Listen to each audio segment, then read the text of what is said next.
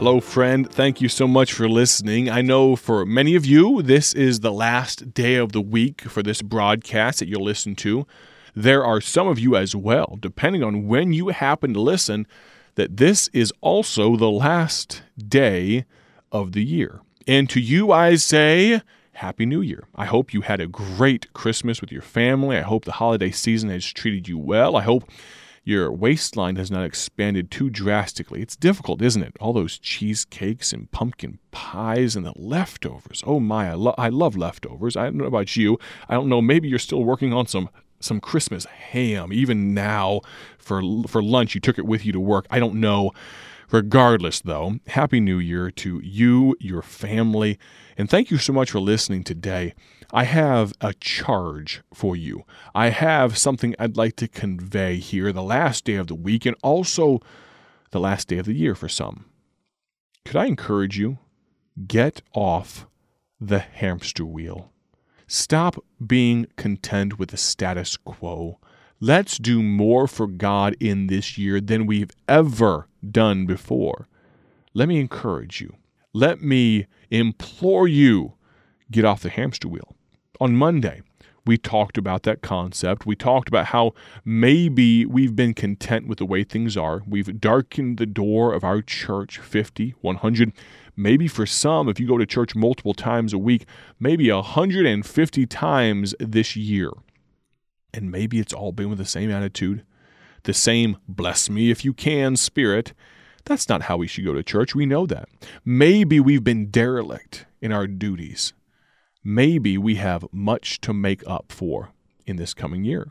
Let's get off the hamster wheel. We also, through the bulk of this week, talked about the why. Why should we? We talked about our conversion, our condemnation that we were under, the commission that we have, the combat, our commander, and the compensation. The fact that heaven is our eternal home if we've accepted Christ. Of course, let me mention here last day of the year, if you don't know Christ as your Savior, if you would not be able to call yourself a Christian, a follower of Christ, if you don't know Him as your Lord, if you don't know Him as your King, if you don't know Him as your Savior, I'd love to contact you. I'd love for you to contact me. I would love for you to text me if you have questions. Maybe you have a comment. Maybe, just maybe, you have a criticism or a concern. Maybe there's something I need to change, and this is your opportunity. Well, if so, feel free to contact me. If you have a question about eternity, though, I would love to hear from you. You can text me. I'll give you my phone number right now. Text me 309 316 7240. 309. That's the area code 309 316 7240. Now, I am planning on next week getting into some of our gospel tracts in a greater way and talking about how you can use them. But this week, at the remainder, with the remainder that we have, just these next few moments, let's talk about how. How can we get off the hamster wheel? How can we actually see real change? Well, 1 Samuel chapter number 1 and verse number 8. We read a little bit yesterday, but let's jump back in there. 1 Samuel 1 8 says, Then said Elkanah, her husband, to her, Hannah, why weepest thou? And why eatest thou not? And why is thy heart grieved? Elkanah is asking his wife, why is it that you're so bothered? He finishes off that verse by saying, Am not I better to thee than ten sons? Elkanah is bothered by the fact that Hannah is bothered. Hannah has not been able to have any children. It's not for for want of, uh, uh, of, of the family situation. It's not for any fears about bringing a child into the world. It's not for any of those things. It's not because she doesn't desire a child. It's because God has not opened her womb and she's not able to she's not quite content. Now, I mentioned yesterday we must be careful about this idea of contentment, but I believe that there may be, even in your heart right now, a God given desire for something more. I'm not talking about a fancier car, a bigger house, a yacht, or a plane. I'm talking about something more as it pertains to the things of God. You want to see God do a great work in your life. Maybe this is the year for it. Here's the how. First, we must seek him. We must seek. Look, if you would, at verse number 9, right after verse 8 there. So Hannah rose up after they had eaten in Shiloh, and after they had drunk. Now Eli the priest sat upon a seat by a post of the temple of the Lord, and she was in bitterness of soul, and prayed unto the Lord, and wept sore. She goes to the right source she doesn't, and please understand what I'm saying, she doesn't go to her, her friends and post on her Facebook wall or, or post on Twitter or send a letter out or, or an email. No, no. She goes to God, the one who can actually solve the problem.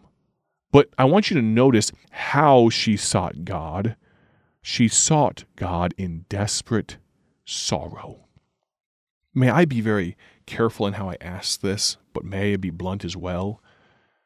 When was the last time you actually sought God? I'm not talking about the last time you prayed over your food as a family. Dear God, bless this food. Uh, help us have a great day today. Thank you so much for all you've done for us. in Jesus' name, amen. Oh, how flippant we are sometimes. Approaching the throne of grace, and we don't realize it. Or, should I say, we don't reverence it. She sought God in desperate sorrow. She sought God from the depths of her soul. She was in bitterness of soul. That doesn't mean she was bitter at God, but her soul, she couldn't seem to find peace and prayed unto the Lord and wept sore. Can I ask you, how often do you seek God in a meaningful way? Maybe, just maybe, the reason you haven't found Him is because you're not looking for Him. How about this? She was willing to, and she did, sacrifice. There's a couple things she sacrificed, though. We're talking about how to get off the hamster wheel. We've got to seek, God, and we've explained how to do that.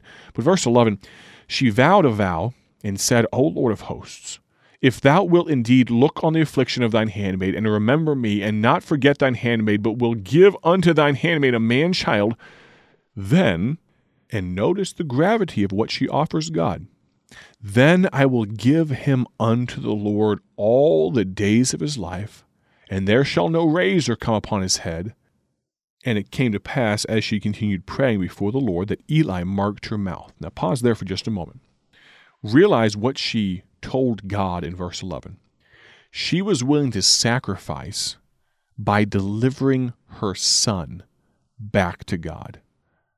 She follows through on that, by the way. To skip to the end of the story, God gives her a son, and in verse number 24, when she had weaned him, she took him up with her, with three bullocks, and one ephah of flour, and a bottle of wine, and brought him unto the house of the Lord in Shiloh. And the child was young, and they slew a bullock, and brought the child to Eli. And she said, O my Lord, as thy soul liveth, my Lord, I am the woman that stood before uh, thee here, praying unto the Lord. For this child I prayed and the Lord hath given me my petition which I asked of him. Therefore also I have lent him to the Lord. As long as he liveth, he shall be lent to the Lord. And he worshiped the Lord there.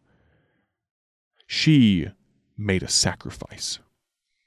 When you go to God for something, I'm not talking again about the flippant things.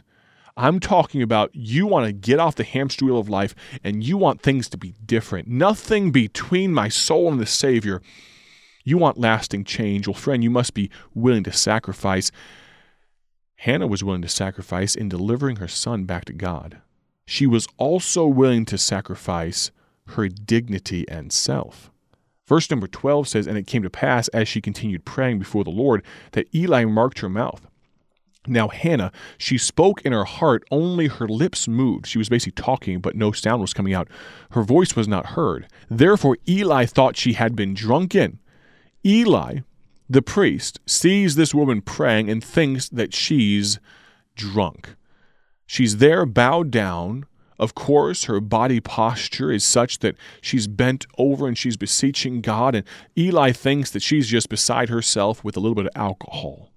Eli said unto her, verse 14, How long wilt thou be drunken? Put away thy wine from thee. And Hannah answered and said, No, my Lord.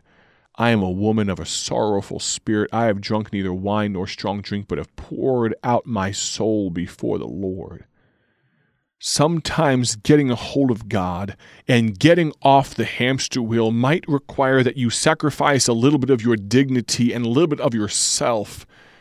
I don't know if your church still has altar calls. When I say still, there are many churches that have gone away from that. I'm not necessarily going to speak for or against it at this point.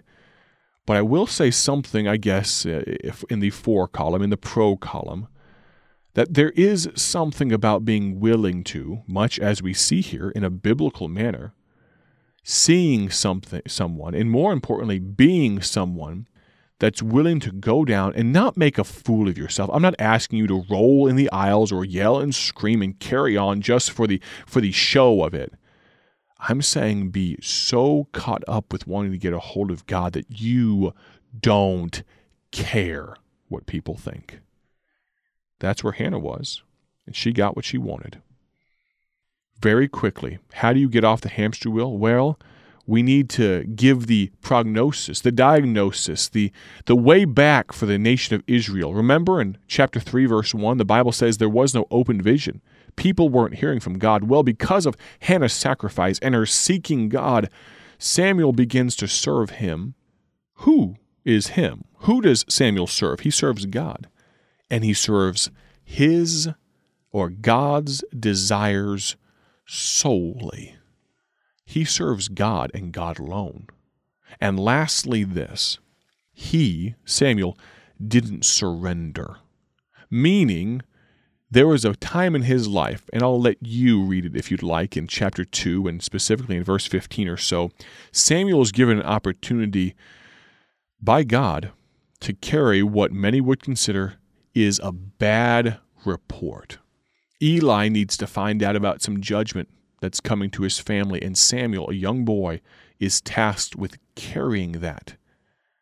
And what does he do? He stands up straight with steel in his spine and says exactly what God told him to say. Why is it that God brought the nation of Israel back to his, if you want to call it this, his good graces? Well, because a man called Samuel came onto the scene. He started as a young boy, given up by his mother to the cause of God, and a nation got off the hamster wheel. We close out a year today. Would you, my friend, get off the hamster wheel? Would you live this next year as we should live all years for His glory? Have a great day. Thank you for joining us today for Bible Tract Echoes, a ministry of Bible Tracts Incorporated. If you would like to receive a free sample packet of all of our tracts, you can contact us by calling 309 828 6888. That's 309 828 6888. Our mailing address is P.O. Box 188, Bloomington, Illinois 61702. A faster way to contact us is to go to our website at BibleTracksInc.org. That's BibleTracksInc.org. There you will find more information about our ministry and details on how you can support Bible Tracts Incorporated. Thanks for listening, and may the Lord richly bless you as you serve Him.